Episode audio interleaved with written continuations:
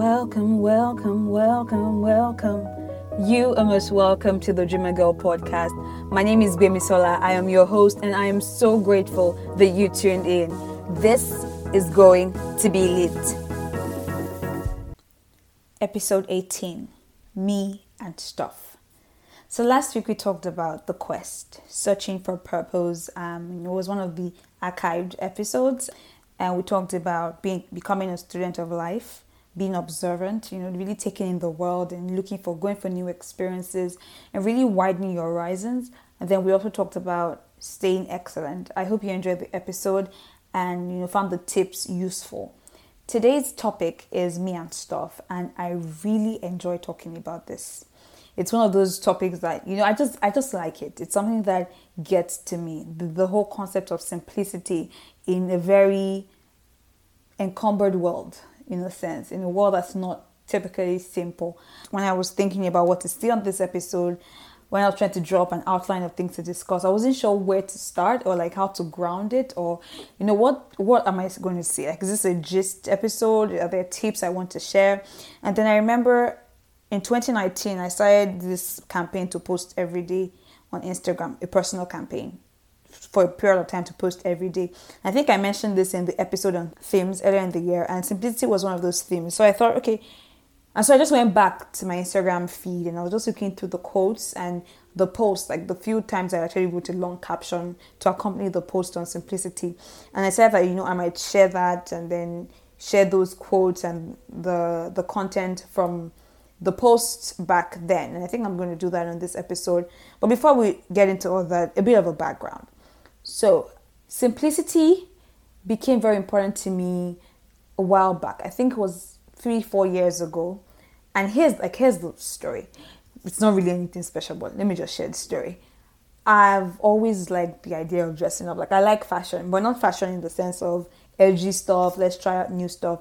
My my whole idea of fashion and style has always been like really classy, really simple, really um, practical like you know clean lines clean cut nice finish looks expensive doesn't have to be nice jewelry like nice everything just black white neutrals nice hair, very sophisticated and chic and sleek.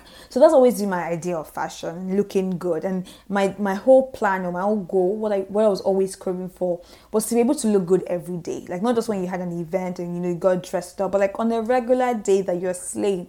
Like just to go to the supermarket, you're slaying and it's effortless. So that's always been my dream. Not my, not my dream, my picture of like fashion. Um, and I remember being young actually, like my friends knew because when we would have events, I would like go to go and shop and buy really nice things. Like I think I have a good eye for like clothes and things like that. And so I'll buy all this stuff and come back and come back like looking good. This was like secondary school when we had uniforms every day, and then once in a while we would have an event. So you had to show for that event. And then I went to university. I went to Covenant University, and we had to be corporately dressed, like to go to classes, which meant like shirts and dress dress pants and things like that. And nobody buys corporate clothes for like a 14 year old 15 year old so when i was going into covenant we had to go shopping. Like my, my mom we've always loved doing this kind of stuff together. So we went shopping for school and we bought and bought and bought all sorts of things just to look good. And then that just kept going. So like every semester, I would like be tired of the clothes I took, and then I would like want new clothes, and I was like, I'll give all of this stuff out. So it was like a cycle, and then it wasn't just corporate for class. There were like Sundays in between, right? And so you can't you can't wear corporate to like Sunday. Like Sunday is the day that you show up. Sunday is the day that you dress up. So there was like school, there was class wardrobe, the corporate stuff. There was Sunday wardrobe, and then of course you can't be wearing shirts like on a Saturday for like chill days. So there was like casual wardrobe. Then there was trad. Like trad is like traditional attire for Nigerians, like Ankara, lace, things like that. So we used to have one Sunday every month that was like trad Sunday. So there was a trad wardrobe, and it was just like a lot of stuff. And you know, you would think about like I don't think everybody was like this, but if you were ever like very conscious of like how you looked and things like that. You had a style, you're trying to build your style. So I was usually like in this cycle of like just shopping, shopping, and then I would come back after the semester, I'd be tired of everything I took because as, as I was shopping too, like because I'm very interested in fashion, right? So I'll be watching videos and finding your personal style and things like that. So I feel like my style was evolving. So every time I would shop, I would come back from school and like my style has changed. I don't think this is my style anymore. So I want to dash everything out. So there was this particular time that I came back home and I want there was clutter. I think we were moving or something. And I had to go through my wardrobe. And I remember feeling this headache. It was such a bad headache because there was too much stuff it was just like overwhelming. It was like bags and bags and bags of clothes that I didn't want. That of course we'll give to charity, but like what's the point? Like why buy it in the first place? If you was if you were looking to give so much, why don't you just buy clothes for people that need the clothes rather than buying clothes and then you get tired of them and you're not okay, I'll give them to charity. I just don't think that that's the perfect model. But yeah, I remember being in this place and I was just overwhelmed by the amount of stuff I had accumulated and the truth that I still wanted more stuff it was like, yo, like this. Why, why did I say you a lot these days? It was like there was so much I already had, but that didn't mean I didn't want more stuff. Like it wasn't like, oh, I have so much stuff, I'm fine. It was there's all this stuff I already have. I don't like the bulk of it. I'd rather have something else. And I think it was that place with that headache, with that clutter, realizing that first of all, clutter gets you gives you headache. Like I say, it's hard to keep a crowded room neat. Like when there's too much stuff, it's hard to keep it organized and neat because that's what stuff does. And many people, I don't know if this is you, but for me, when I have so much stuff, like when a room is like full and dense and crowded, it gets in, in, in the way of my creative process. It gets in the way of my thoughts. I just feel like, ugh, I just feel, I don't feel good because there's too much stuff. And of course, if you want to keep everywhere neat, that's even more stress. So there's that stress, there's that, there's the headaches, there's that stop to your creative process. And I remember going online, like, because you know that's what you do when you have questions these days. You go online or you talk to God, or you talk to God, then go online. Depends on your routine or how it works. But I went online for this, and even before going online, like there were verses from the Bible that talked about like a man's life doesn't consist in the things he owns. That was something that Jesus said um, in in I think Luke's gospel. I'm not sure, but in the Bible it was there, and so there was there were all these verses, but I went online and I found the minimalists, right? I found this thing called minimalism where you know you live on the simple things, like on the your basic needs. You don't shop too much, you don't buy too much. And maybe it was the headaches, maybe it was the place I was I was at. Maybe it was the stress from like packing and unpacking, the stress of always buying more stuff and not being satisfied, the the, the pain from like, yo, this is a lot of money I'm spending and I still want more stuff. Maybe it was all of that combined together that just made me gravitate towards that message. Like I remember hearing it and feeling like, yes, exactly. Like this is it. This is what I want. And that was the experience that led me to this whole minimalism, simplicity. And the truth is, I don't think I am alone. Like I wrote a book, The Enough Experiment. It's an it's um, a fictional ebook for ladies, and the feedback I received from that was enough proof. Like, yo, I'm not the only one going through this stuff. I'm not the only one that's like struggling with the idea that you buy, buy, buy, but then you still want more, you still need more. And I think it's not just us, it's the culture. Like materialism, shopping, we are, we are bombarded with um, adverts every day of more things that we need, more things that we should get. But the truth, the truth is, we buy this stuff and then there's still more stuff to buy. Like if this thing that I'm about to buy is the one thing that I need, after I bought it, shouldn't, shouldn't that have ended like my my crave for more stuff. Like, shouldn't that have ended the whole journey to buy more stuff? But that's not what we see. And then that's just one angle. Another angle comes when it now becomes a thing of pride. Like the proof that you're successful is how much stuff you have. Like you need to make more money so that you can buy more stuff to prove to more people that you're living the best life. Like the, the whole measure of your success and the whole measure of your your wealth is the amount of stuff you can buy. Stuff clutter it just chokes you because it's never enough and at some point it's just too much. It's just too much and it's, and it's not even necessary. And one thing that really got to me is the thing about greed is that sometimes you don't think you're greedy but then you are. It's like the culture sort of bakes that into the system right? Like it's natural to buy more stuff. It's natural to buy more clothes. Like you see some of the statistics for how many new items people buy for their wardrobes every year and you just open your mouth like yo what's happening to us? Like why why do we think that we need to keep getting more stuff? Why do we think that we need to keep buying more stuff? Like what hole is this supposed to fill? Like what void are we trying to fill with stuff? I found that experiences relationships are more beneficial and that there's so much more that money can do than just buy you stuff that you're eventually going to dispose of. Like, what would happen if we start to become more conscious about where we spend our money, how we spend our money, and not just on on things, not just on stuff. Because the proof of a great life isn't the fact that you have so many things that you can't breathe, you know. And there's some quotes. Let me share some of the quotes I saw last year. Victoria Moran. A simple life is not saying how little we can get by with. That's poverty. But how efficiently we can put first things first. When you're clear about your purpose and your priorities, you can painlessly discard whatever does not support these, whether it's clutter in your cabinet or commitments on your calendar. And I think when I saw this quote, what it immediately spoke to was the fact that, first of all, you have to realize that your normal should your normal should not be buying more stuff. Like you should get to a point where you have enough, when you are able to start giving to other people, when your needs are met and everything else isn't isn't a priority like everything else isn't as necessary like why would you have 30 shirts that you you only wear 10 and then there are children all over the world that have nothing to wear. And of course you don't always have to have like the um, the charity side to make you feel guilty or anything. It's just the fact that when you have 30 clothes for your for even your own decision process. It's harder to choose what you're going to wear every morning. And if it's easy for you, that means you're probably wearing the same things every time. So you have more than half of that wardrobe going to waste. So it's not even wise financially for you to have 30. And then your money, like how much how much are you saving? If it's even for your own wealth. You know, I'm going to do an episode on money soon. And everybody talks about compound interest. To have compound interest speak on anything, you have to save something first. If you're spending everything you earn, well, you can't save anything. You know, and it goes to the point of, you know, when it's identifying identifying what's in need like how much of this stuff do i need? And of course you can have margins. Like say you need five five shirts you can have 20 shirts. I'm using clothes because clothes was the thing that became a revolution for me. But this speaks to everything like gadgets um, shoes cars books sometimes you know? It's like you have to get to a point where you say i'm more than my stuff. Like it, i'm not defined by the car right I do I'm not defined by the number of vacations I take. None of those things are bad in themselves. It's just the, the fact that we're spending so much time, energy, and we're investing so much of ourselves in these things, trying to prove things that we don't need stuff to prove, things that stuff can prove for us. So there's this caption, one of my captions from last year. This endless craving, this desire to have everything and anything we could ever want, puts so much pressure on us. Pressure we don't need.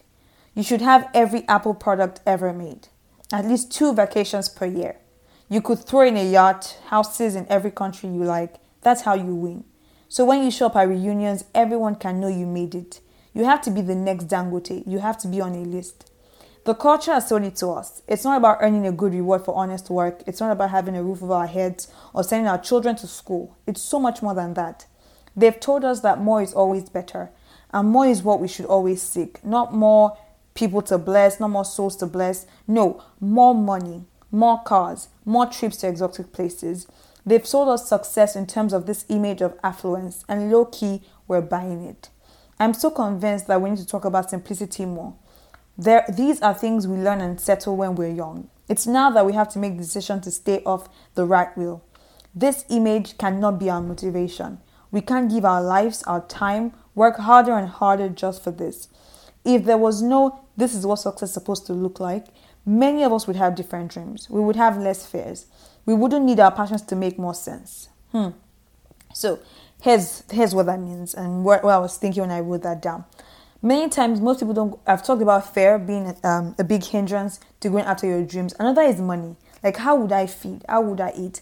But many times, your dream, your dream that you think is, you know, is is risky, might fail the money that you can earn, like just your side money, is enough to give you everything you need. But because there's an image you aspire to and you're not sure you can get that in your dream, you now let go of your dream. Let me backtrack and say that properly. Money is a big factor that many people consider when it comes to going after their dreams. Whether it's deciding to let go of a lucrative job now, you know, bearing, taking up the risk of going after something that you're not sure can work out, there's money plays a role there or whether it's deciding if I'm going to be a teacher and not earn too much in my life, maybe not, or be become maybe I don't know an engineer and earn so much money. Money plays a role in so many decisions that people make. But the truth, but one thing I'm learning is that even the the least lucrative dream that many people have can provide enough money for them to survive. Like for them not to survive as in don't have their basic needs, but enough money for them to have a comfortable life.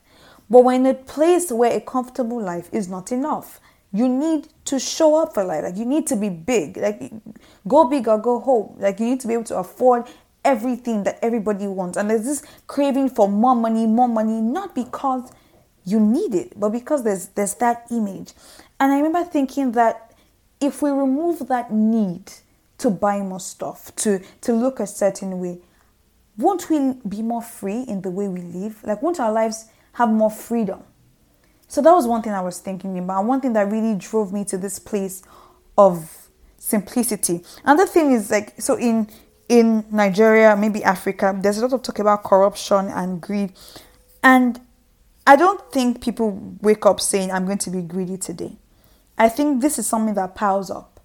It's always wanting more and always letting yourself want more and always getting more that keeps you wanting more. Like if you never give yourself boundaries, if you never tell yourself, enough is enough, I've had enough, that's fine, I can live on this, I don't need ex- extra.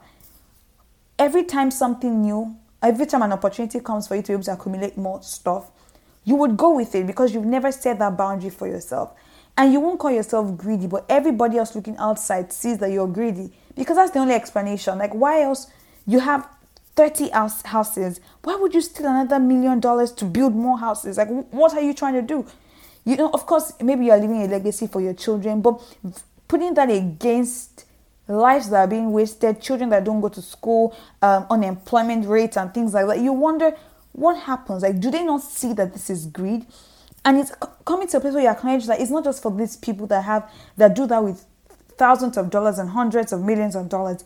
It's you with your money right now. Like, are you being greedy? Like, can we can we have honest conversations with ourselves? Like, are we chasing things that we have no business or no need to be chasing? Edwin Way Teale says, reduce the complexity of life by eliminating the needless wants of life, and the labors of life themselves, the labors of life reduce themselves. When you don't want too much, like there's no extra pressure on yourself to earn this, earn that. Like if you can maximize the money you have, and one of the best ways to maximize money, as we know, is to reduce your expenses. And most of the stuff that we spend our money on is stuff. Like we spend our money on stuff. Your worth isn't defined by the things you own or don't own. Things are not a measure of a man's true worth. Rich Tidwell, a mark of a mature individual is someone who grows up and doesn't constantly need more just for him or herself. Rather, he or she says more for people, more for God. What he or she treasures changes from more things for me to more things for other to others for others. Sorry. Bertrand Russell. It is preoccupation with possession more than anything else that prevents men from living freely and nobly. Contentment is the greatest form of wealth. It's like there's so much I could say, guys. Like there's so much I could say. There's so much that I want you to think about going ahead. When you picture yourself in your wealthy state, what does it look like? The image probably contains some recognition, some awards, some cars, some houses, an empire, lots of money, hopefully some philanthropic endeavor. I'm not offering any right answer. I don't think there's one right answer, and I strongly believe no one can draft your answer for you. However, I'm learning that true change only comes from a place of honesty. It doesn't matter if you think your image is right or you are ashamed of how materialistic you really are or how important some silly, in quote, things are to you. It is what it is. Once you acknowledge what is true for you right now, then you can begin to change or develop or adjust or whatever it is you want to do with the information. I really just wanted to share two things I'm learning. One, it's really amazing how little we actually need. Sometimes you look around and think, but I've got to have that. When in fact, you don't. Like, you don't have to have that. Most of our cravings are driven by really great advertisement. You'd be fine, maybe even happier without those things. Two, it's so alarming how easily we get possessed by, attached to, and suffocated by things. You don't think you're possessed till you are. you're not greedy until somehow you are. You're not hoarding possessions till all of a sudden all you can think about is the next paycheck. You don't care till you realize you're worried about how you measure up. More is not always better. And this has been a long episode to get to that place. simplicity. Can we begin to strive for simplicity? Who says bigger is better? Who says contentment is found in things? Who says wealth is about how much stuff you can accumulate? Who says the mark of a great life is a huge amount of material possessions?